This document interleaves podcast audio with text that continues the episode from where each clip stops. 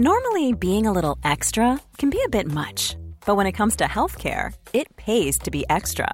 And United Healthcare makes it easy with Health Protector Guard fixed indemnity insurance plans. Underwritten by Golden Rule Insurance Company, they supplement your primary plan, helping you manage out of pocket costs without the usual requirements and restrictions like deductibles and enrollment periods. So when it comes to covering your medical bills, you can feel good about being a little extra. Visit uh1.com to find the Health Protector Guard plan for you. Say hello to a new era of mental health care.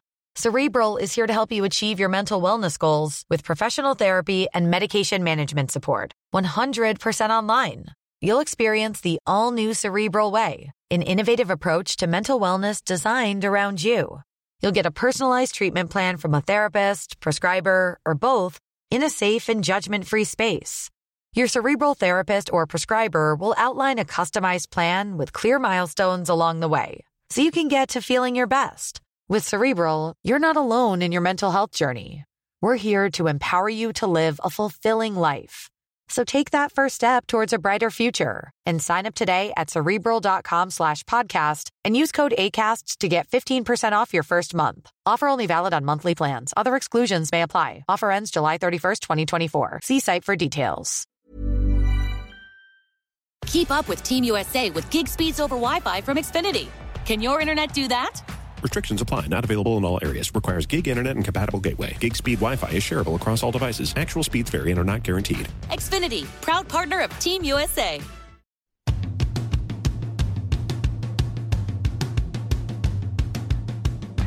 Now you're very welcome along to the Huddle Breakdown, a very special live version of the Huddle Breakdown, and a call here with you in the company of Juco James and Alan Morrison. We're going to be doing something a little bit different today the the season's over. There was no point in the midweek game against St Johnstone. There's no point in the game against Hib, Hibs this weekend. So we're going to do is we're going to choose our player of the year, our young player of the year, our most improved player of the year, which is going to be an interesting one. I'm not going to lie to you, and our goal of the season.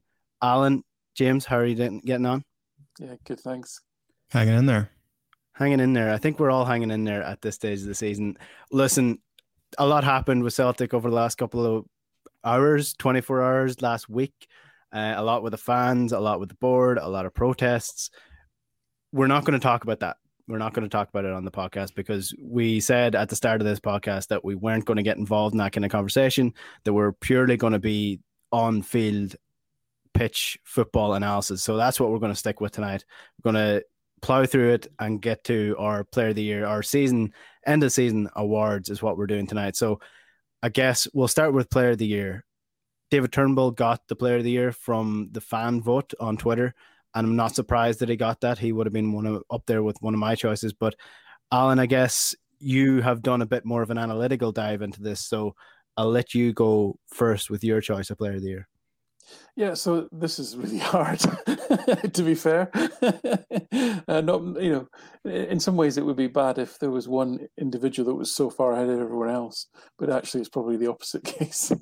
um, so for, let, let, me cut to the chase then. So first of all, I looked at kind of looked at defenders, looked at defensive players, and some some interesting takeaways in doing that analysis is that surprise, surprise, virtually every player um, has actually their performance from a defense, just from a purely defensive actions perspective, has regressed from last year, uh, almost by the same kind of factor. If you look, if you sort of plot it on a graph, if you like, um, and if you look at the players that have come in, uh, Duffy actually his defensive stats in, in and of themselves are kind of okay. They're they're broadly synonymous with Simunovic last season, but of course his error rate was just out, out the window, so he's not he's not really a candidate. And then if you look at the other kind of new new entry into the um, defensive uh, sort setup would have been Welsh, but Welsh is really his defensive stats kind of trend quite well below the more established players. So that all goes to show really that we we miss Julian so much. You know, he really was the, our top defender.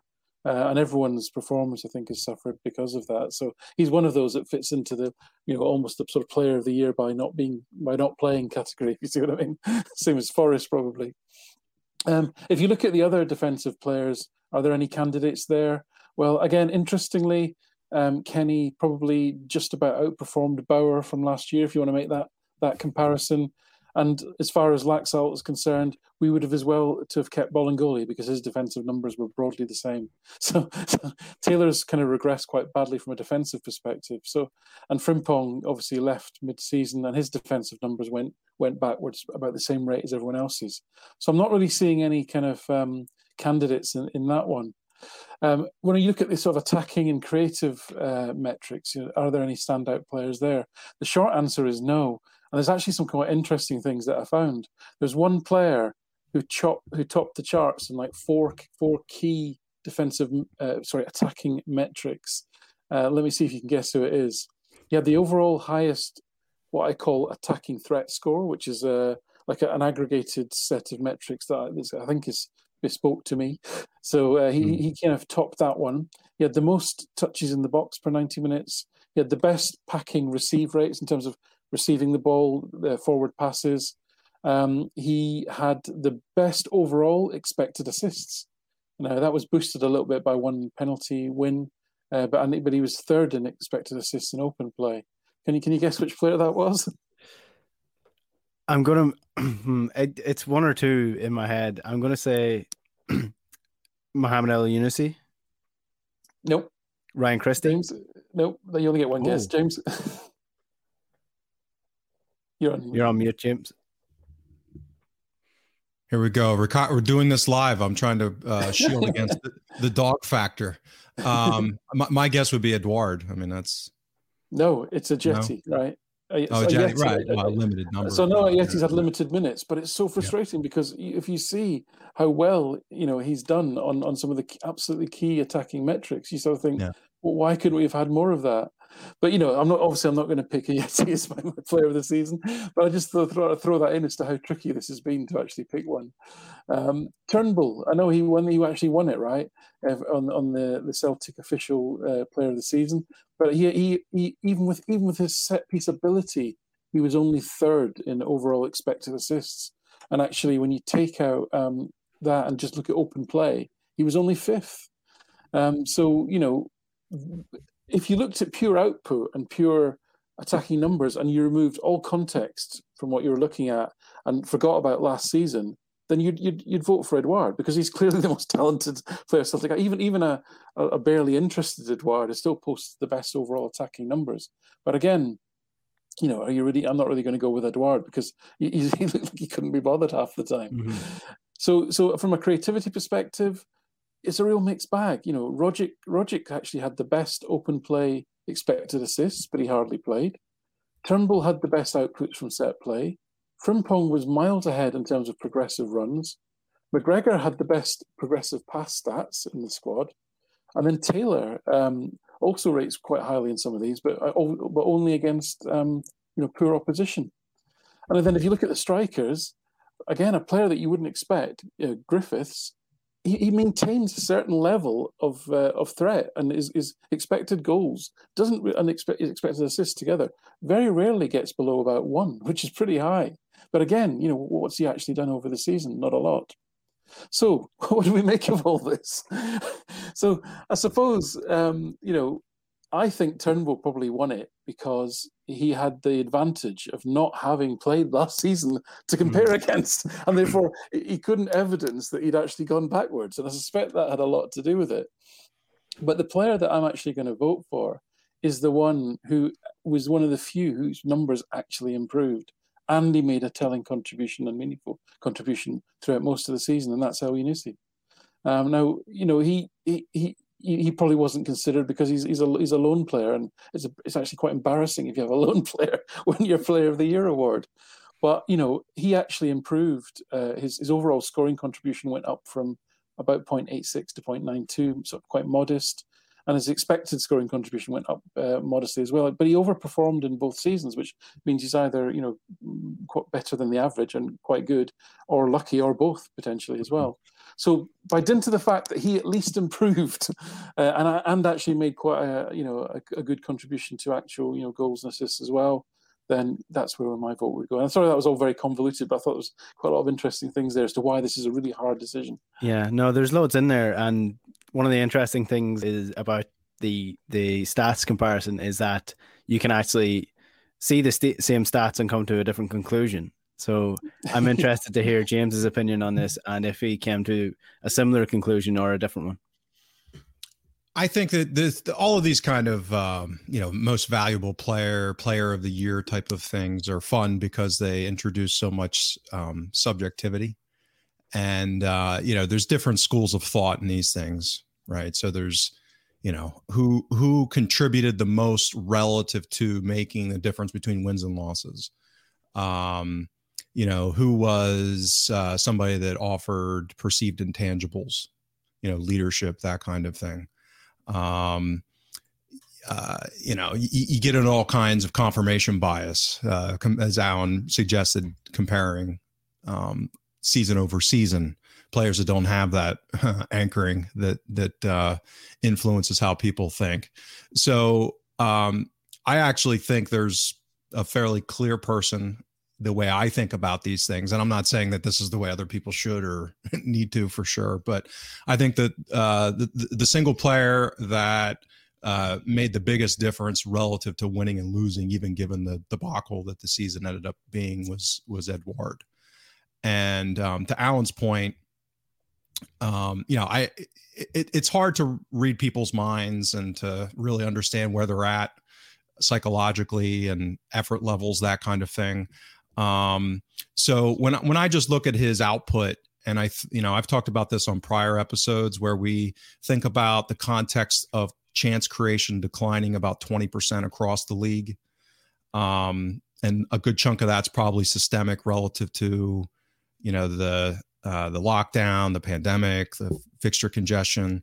Celtics output being somewhere like maybe down 23, 24%. I didn't update that over the last couple of games. So it's probably maybe a little bit um, better, maybe down 22% or something.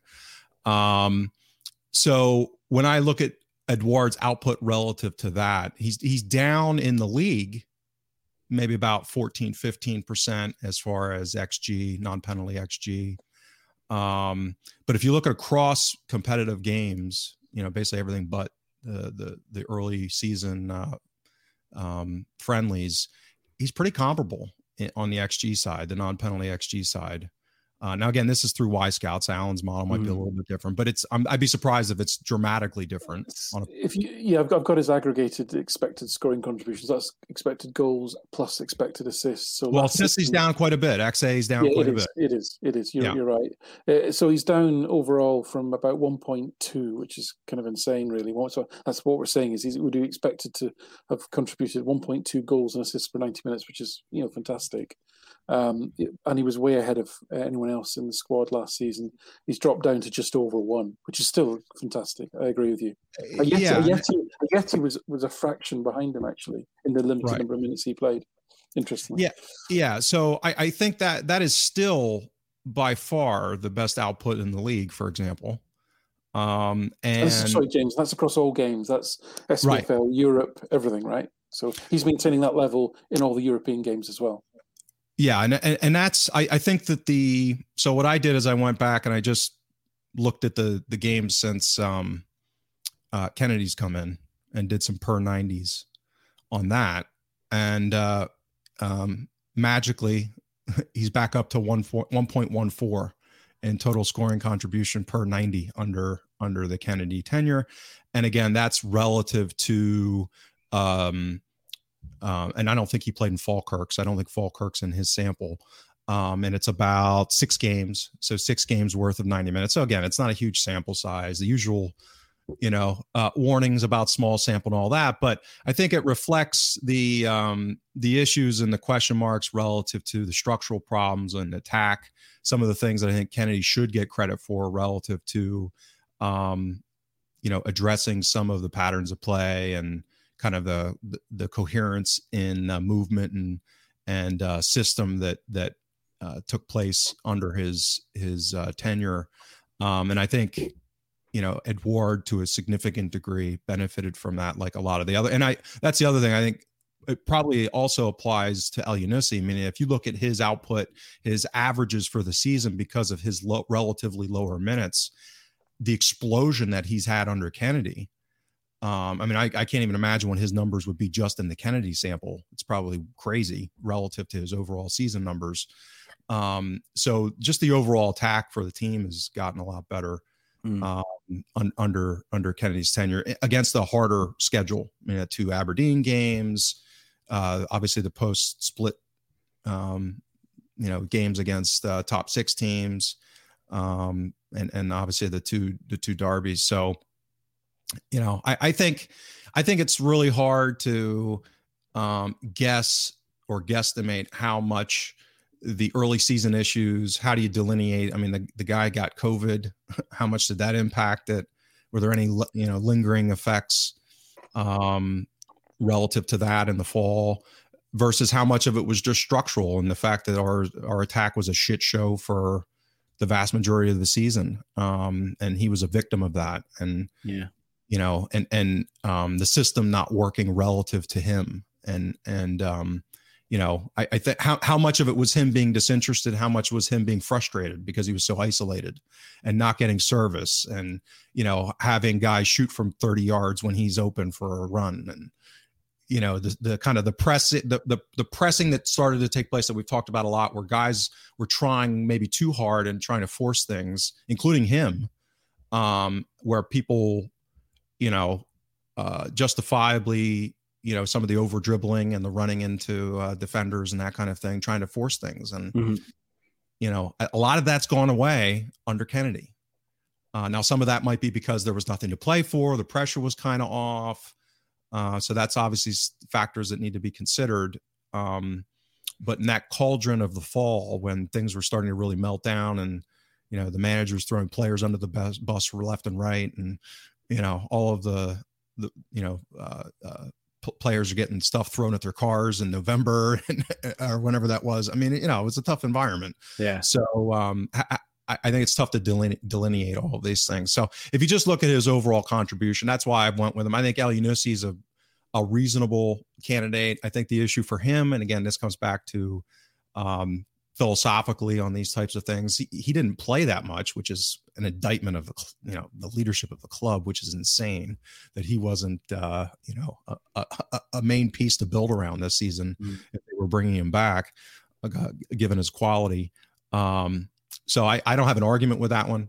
Um, I think it's a reasonable one. I think Edouard is a reasonable one. Probably the least reasonable to me is Turnbull, which is unsurprisingly the one that uh, the fans ended up picking. Not yeah, that he had a bad season or that he's a bad player, but you know, as Alan said, his output has been good, but nothing spectacular. Mm, yeah, I'd buy into Alan's theory that it is because he had no uh, decline from where he was last season compared to the other players. Odsonne Edouard is an interesting one because there's so much going on with that, and it's one of those stories like Mr. Dembele's that we'll find out the full truth once he's gone from the club about what was really wrong. And to be fair, if you ask me, do I want a player who looks disinter- disinterested and scores 21 goals in a season, or a player who looks very interested and doesn't score any goals at all? I'm taking the one that go- scores 21 goals. So Odsonne Edouard has had a pretty decent season. Well, that, and Alan, what, what do you have on his aggregate XG, like total XG? Um, uh, non non penalty or penalty. Like it is. Do you have that total number? Not not his goal. Uh, but Wyscout has him. It's, it's, so this is all games, right? So his total yep. xG is. So just bear with me. Is 0.82. That's yeah, all, but all it's, right. Oh, sorry, it's, total. It's total. Oh, it's total. Aggregate number like the 30 or 20. Okay. I think it's 28, probably something in the 28 range. Got it. I um. Yeah. No. He's he's I've I've got the per ninety minutes that I've filtered right. for this conversation. Yeah, so his, his, xG per per ninety minutes, he's under yeah he's underperforming right. So his his, his expected scoring contribution is actually um, uh, what just over one, and his actual scoring contribution was about 0.8, 0.9. So this is this is what happened. This is sort of the, one of the things with Christie's like if, if someone if someone is actually underperforming their expected, which can can be because of just bad sheer bad luck you, still anchor onto that perception if you want to, and, and say they're having a crap season. And I, I proved this point with Christie is that his actual uh, attempts, long range shots, and all that sort of stuff was actually no less successful, really, than last season. It's just that he didn't score as many goals, and so that, that the perception then forms that is, you know, he's he's terrible suddenly. yeah, and I, I looked at uh, I looked at Mane this week just because of some of the talk that was coming up with him, um, and I think his you know, he, his he's a perfect example. His season this uh, uh, output this season, his xG is actually up. Like I think he's at a, a, a career, at least a last six year or six season career high in output. It's just his finishing has been atrocious. Mm. His scoring rate is just way below what it could be.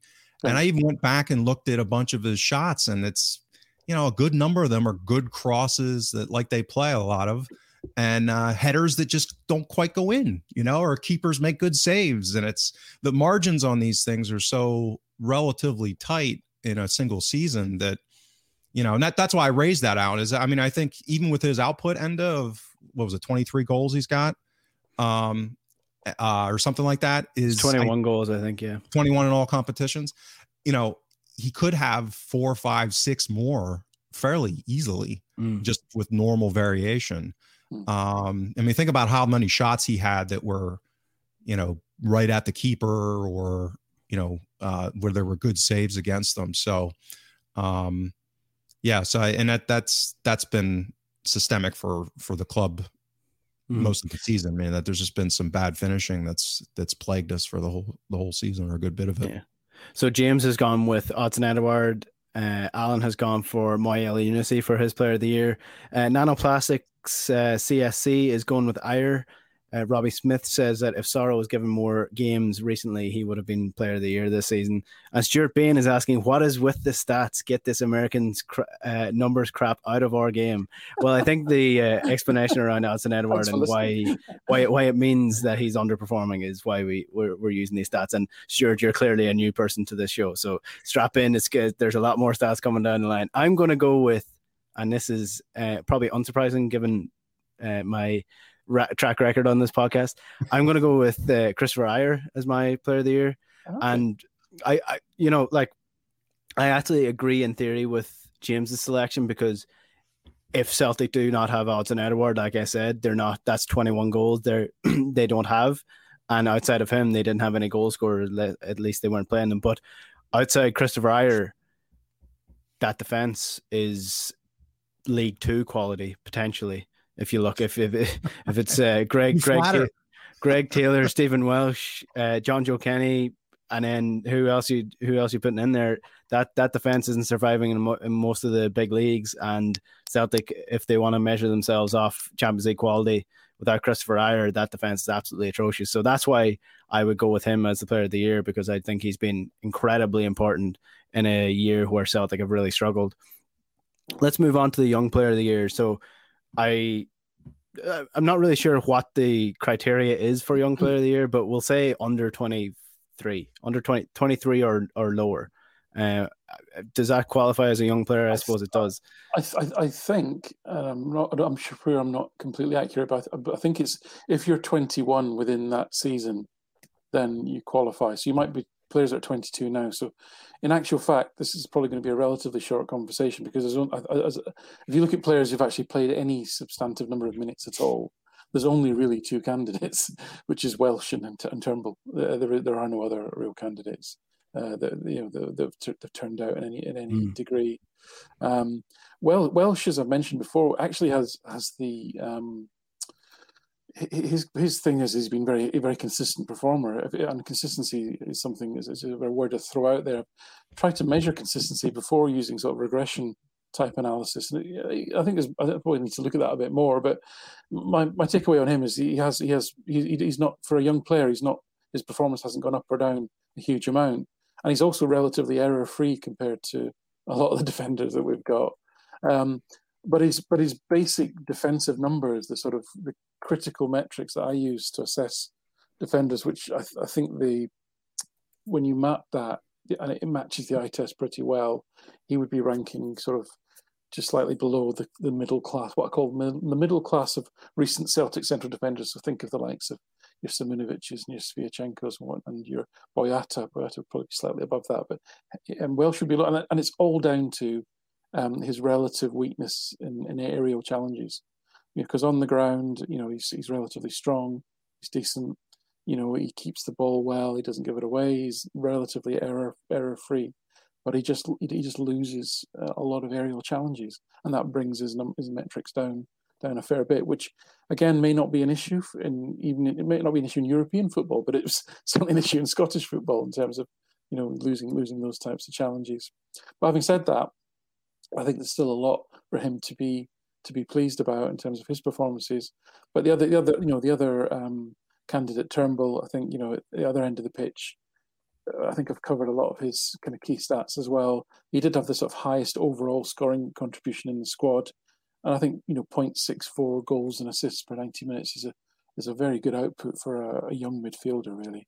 Uh, and you know we saw some of that at Motherwell, but to re- reproduce those those numbers uh, on, on on the stage at Celtic uh, in the context again of pretty incoherent selection going on around him, and then even himself alternating between a sort of ten role and, a, and an eight role.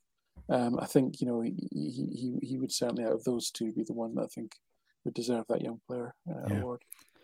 Yeah, I, I, I think this is a fairly easy one because I mean, it's a it's a, it's outstanding that David Turnbull didn't make it into the team until mid December. Really, that you know he was deemed not fit enough, despite you know several other players looking in- incredibly unfit on the pitch, and David Turnbull sitting on the bench. And who knows, he may not have been fit or, or, or not, but he I, am just going to say he is my young player of the year. James, uh, I suggest giving your uh, opinion on Stephen Welsh and his new contract. You're not giving this to Stephen Welsh. I actually I think it would be closer than you might guess. Uh, I mean, I, I, don't think it's. I don't think Turnbull's a. Um... Buying a home can feel like navigating uncharted waters. Redfin agents can help. They'll answer your questions with honest advice, so you know exactly what you're getting into. They'll also help you tour as many homes as you want and show you what it takes to make a winning offer. With a Redfin agent on your side, you can sail straight to your dream home. Local expertise from Redfin. That's real estate done right. Tour subject to property and agent availability. Virginia Office Falls Church, VA, 844-759-7732.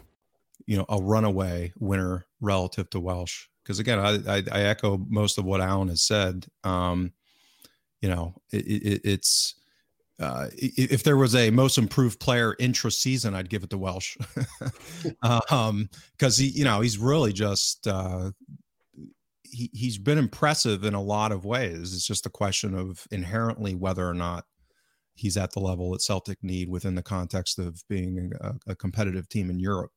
You know, so that that's my threshold. It's, this gets back to what's your benchmark and how do you view these things. Uh, um, you know so it's it's in no way am i critical of of welsh it's strictly is is he good enough for a high level that we're we're aspiring to um so yeah i, I i'm i'm going with turnbull simply because of the the the total contribution um but again i think it's very close i think given what welsh was thrown into and how he performed and his reliability within that context. and Alan's point of of uh, relative consistency. I mean, he had some mistakes. He's a young player. I mean, he's going to have some issues, um, but overall, I, you know, I think uh, Welsh deserves a lot of credit. Um, but yeah, i am going Turnbull just because, you know, as, as we've talked about, he he's got something about him that's you know, as I, have talked about in the past, uh, when I kind of screen, look through players, I look for outliers, things that just stand out and say, oh, that's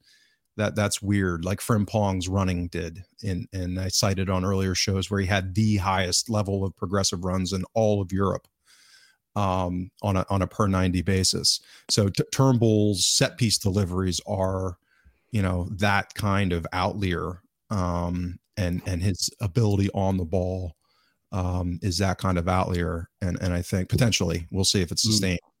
Um, and you know the fact that he didn't play all that much and he's had some fitness issues and he's had different systems to play in and all this fluidity around him and he's still at his age been able to put up the kind of output that he has i think is pretty pretty uh, significant so i i'm i'm interested to see how he fits um, with you know maybe the the incoming Howe regime we'll see yeah. uh, maybe next week we shall see hopefully we'll hopefully we'll, we might have news on that in the next week or so i've been i feel like i've been saying that for the last three months, four months. Groundhog um, You've been yeah. uh, you've been in the movie Groundhog's Day. Yeah, I'll tell you. I, I, I want to give a special mention to uh, Karamoko Dembele, who scored his goal and in what was it his his first was it his first home game uh, for the senior team and he managed to grab a goal despite not being allowed to play this season and give a shout out to Luca Connell as well who's absolutely flying it out on loan um, it's just a pity that we didn't get to see them all that often this year for Celtic so it, it would have been nicer to see if there were four to five different and I do think Celtic should be setting the standard that they should have four to five different young players who are who are battling it for the the young player of the year award because I mean there were how many dead rubber games that they were playing Leigh Griffiths off the bench where they could have been playing Dembele or or somebody else in in a different position. Let's move on to the most improved player because this is going to be a tight one. This is going to be a difficult one because I I genuinely can't think of one single player that's improved this year. So Alan, yeah, no, prove me wrong. No, no, no. I, I, can't really. I mean, I think I've, I've, it came down to two really that we've covered already. One from a sort of senior player perspective was Elyounoussi, who's the only one whose numbers really went up from last year in any meaningful way, uh, and actually was you know played enough games to make a, a contribution. Uh, and then, then the other one would be would be as, as, James just mentioned would be would be Welsh because really you know he, although he was in and around the squad he, he never really, no one ever really th- thought we'd end up with Stephen Welsh at centre back a substantive part of the season. Um, but such has been the litany of injuries at that position as it always seems to be with Celtic, and then you know decisions to move others out on on loan and so forth.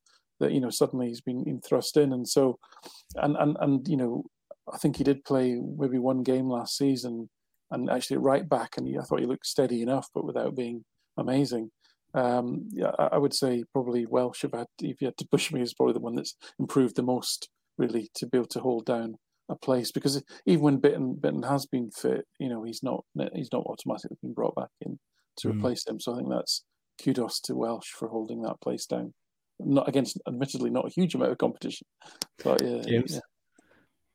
So uh, this is such a hard one. So you know, it's kind of throw something against the wall, given the context. Um, so while there, there's definitely some season over season issues, uh, mine's going to be a little more subjective with um, Greg Taylor. So you know, I, I have been on record for a long time now that he's, you know, really shouldn't have replaced Bolingoli. Again, maybe there's something off the field um, after the the the late December uh, Derby, and I think it was it 2019 or so many years leading together now. Uh, December 29th game, uh, which was basically the last game of the Bolingoli era of any significance. Uh, so was not a fan of that decision, and you know he's got his limitations, and um, but I I think there's been significant improvement in his game um, relative to some of his decision making. He's still uh, at a certain level relative, basically outside of the top three or four teams in the league, uh, is a really productive player. And and um, you know, I, I don't think he's ever going to be able to grow more or get terribly quicker or faster. Um, but I did. I think I've seen a, a decent amount of improvement in him taking on men this year. Still not at a level that we probably need, um, but at a level where, you know, let's say last season I was chronicling how he wasn't able to get by St. Johnstone's backup right back one on one. I mean, that, that, was literally the level that he was at at times and not being able to get around and beat a man. Um, where I think he accomplished that quite a bit this year. Not as much as we'd like or we need at higher levels, but um, you know, some of his metrics, you know, defensive metrics are going to be down with almost everybody. And a lot of, again, I would argue a lot of that systemic. Um, so I, I am going to give it to Greg Taylor because I, you know, I don't think anyone's going to anyone reasonable anyway w- would question his work ethic or the effort that he puts in. Um, and I think he deserves some credit because it looks mm-hmm. like he's actually improved himself quite a bit. Yeah, I'd I'd have Greg Taylor in the same sort of boat as Jesse Lingard in what Jesse Lingard is doing with West West Ham right now, where you you take him from the top club in the league. Obviously, Manchester United is, are not the top club in the league right now, but they're a super club. And you drop him down just a tiny little bit, and he stands out as a, a really, really good player. And I think if you did that with Greg Taylor, if you took him out of the Celtic team and put him into a Hibs side or a St. Mirren or a Livingston or someone like that, he would stand out as one of their best players. But he's just not good enough to be a standout Celtic player. He's good enough to be a bench player, good enough to be a squad player, just probably not good enough for that next level that's required to be a league winner with Celtic. I, w- I will go with Stephen Welsh as well because, again, young lad thrown into a really difficult situation in a really difficult season in the position where Celtic have struggled the most. And I think he held himself well, as well as you would expect for a player of his age to hold himself. And again, he may not be good enough. We may find out, out in the next couple of years, but I do think he he held himself quite well in uh, in in the games that he was in. Especially, I mean, there was the the the Derby game. I think might have been his first or second game, and uh, he he was thrown straight into it. So did quite well. I, I think Stephen Welsh is deserving of the uh, most improved player of the year. We'll finish off with the goal of the season.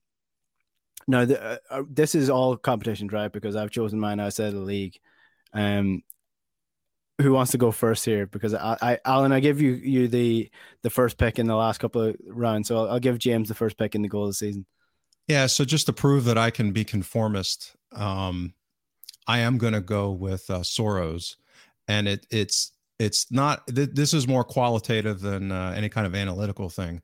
I just found it absolutely delightful, not only from um, how he reacted, the, the sheer joy that took place it was a fun thing to to witness and experience as a as a supporter and a viewer, um, but also what it represented, I in in an irony sense, um, relative to uh, shot selection for the team all season, and having looked at his historical data when I first when we first signed him, and you know the guy does not shoot, and uh, the the response he had going over to Lennon, and it seemed pretty clear that he had been given instructions that he should be shooting more.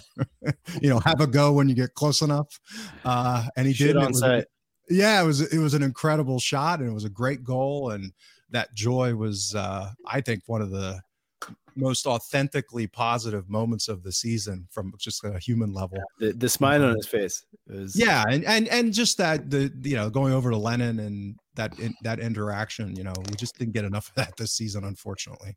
Um, so the totality of that, and it probably was. I mean, Alan might have it. I didn't look it up. I mean, the XG on that was probably like 0.02 or 0.02.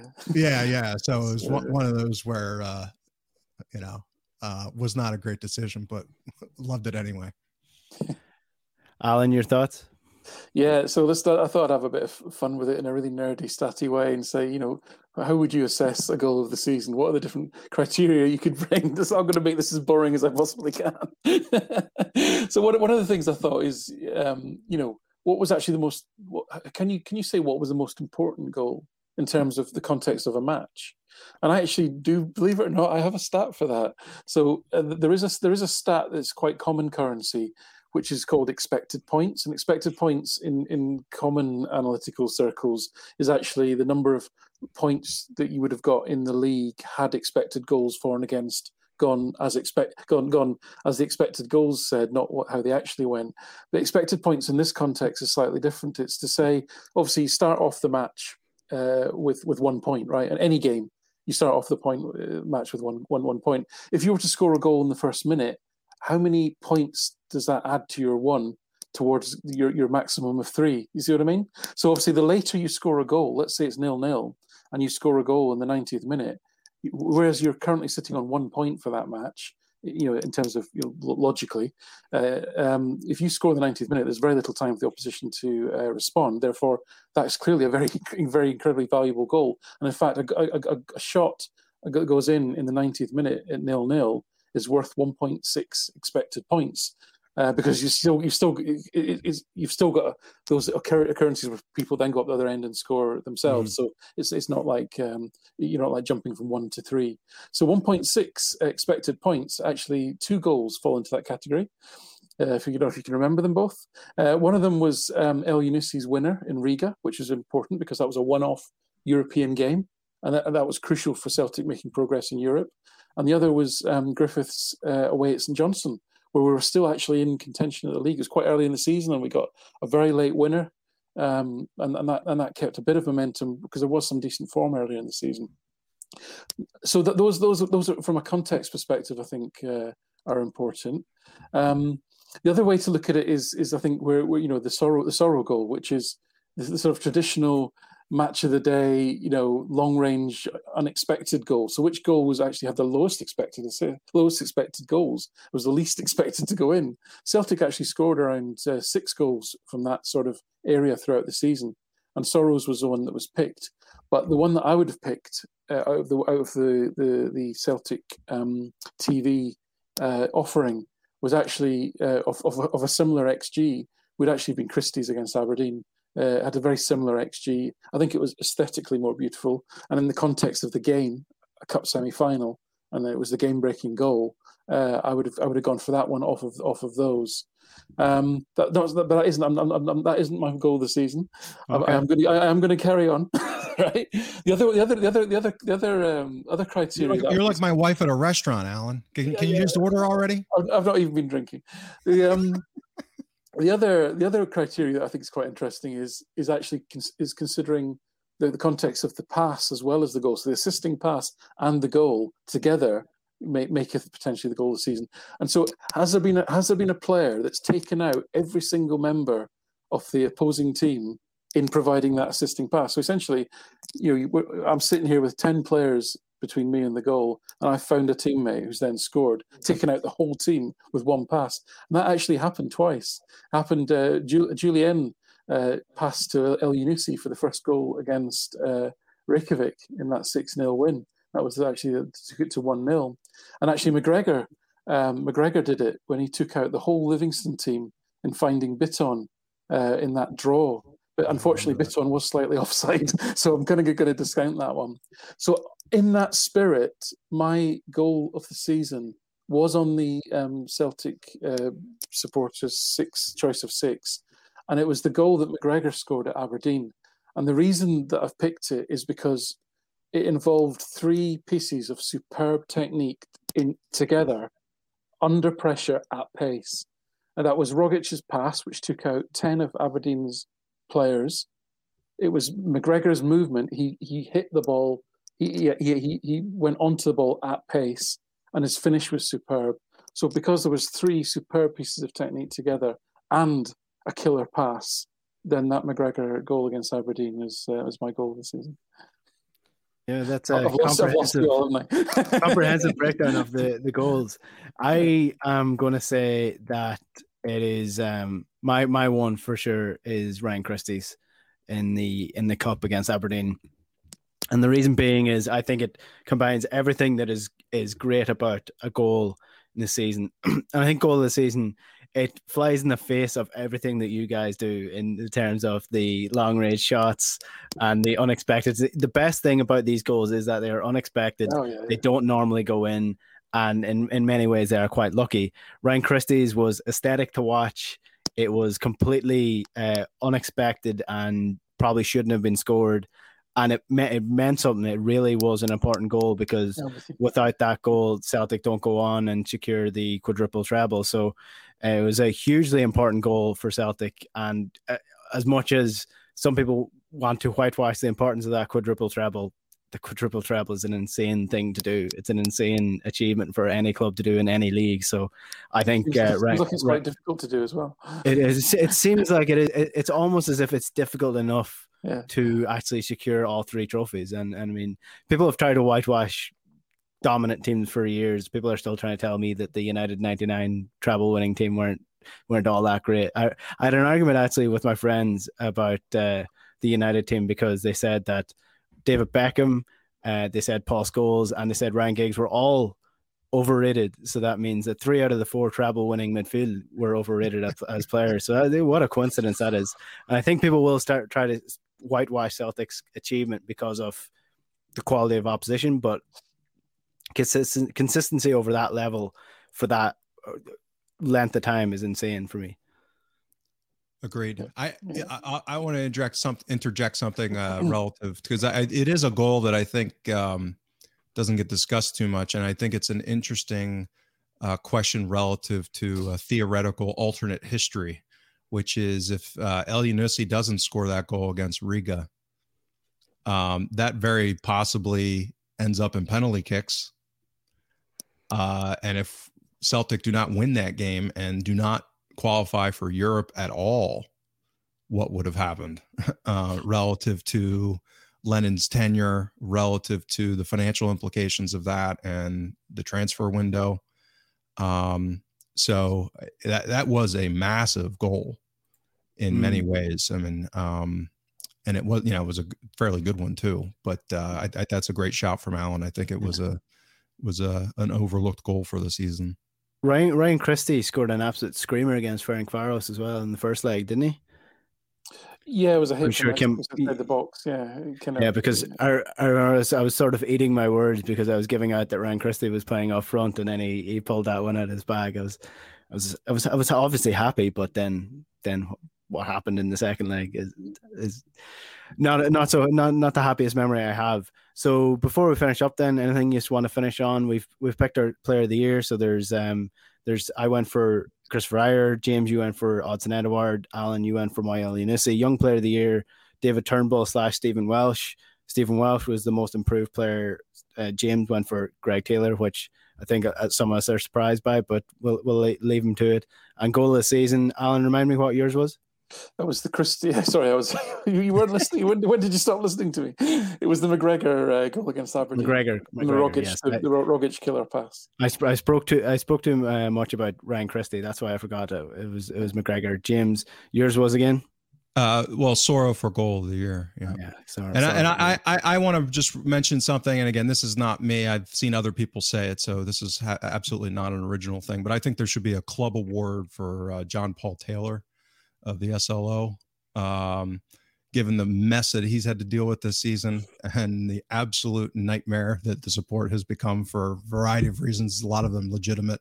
Um, but speaking of a man who's been in the midst of just, you know, having a tough job um, and doing it in, in a uh, respectful and and uh, classy way. At least what mm. I've seen. I've never, I don't know the man. I've never engaged with him personally, but uh, just in seeing how he, he treats other people and deals with his job. I mean, just a heroic person at the club. So they ought to give him a lifetime achievement award just for the last 12 months.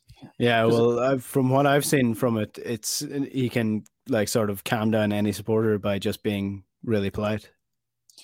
What, and whatever uh, you can almost, I can absolutely guarantee that whatever you see on a public forum like Twitter in terms of interactions, there will be 10 times as much behind the scenes that you do not see. And it will, a lot of it will not be pleasant, I'm sure. So yeah, mm. it's a great show.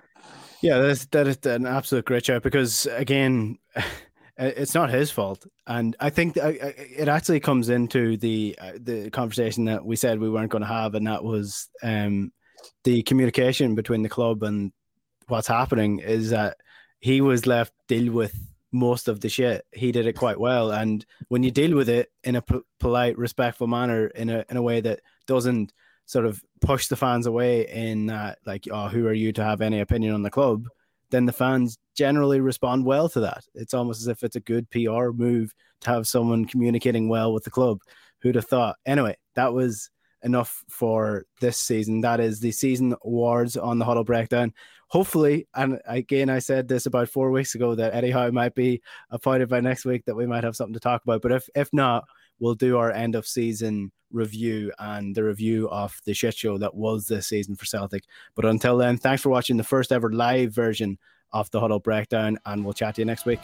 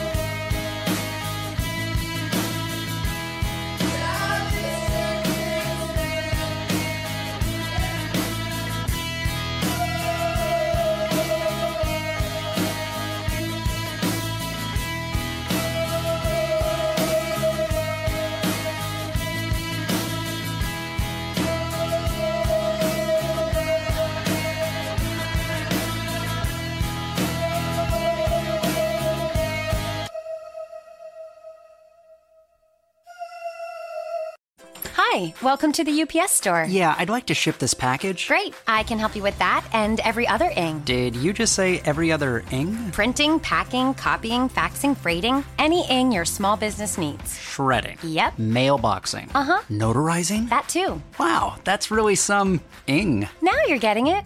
The UPS Store. Every ing for small business. And of course, shipping. The UPS Store franchise locations are independently owned and operated. Services, pricing, and hours may vary. See Center for details. A lot of us are looking for ways to start our day feeling more joy and appreciation. And while some of us write gratitude lists or do yoga, others pour themselves a bowl of their favorite cereal, Honey Nut Cheerios. Because not only are Honey Nut Cheerios delicious, they can help lower cholesterol as part of a heart healthy diet. So maybe the secret to a great mood all day is a little yoga, then writing your gratitude list over a bowl of Honey Nut Cheerios. Learn more about a heart healthy lifestyle at Cheerios.com.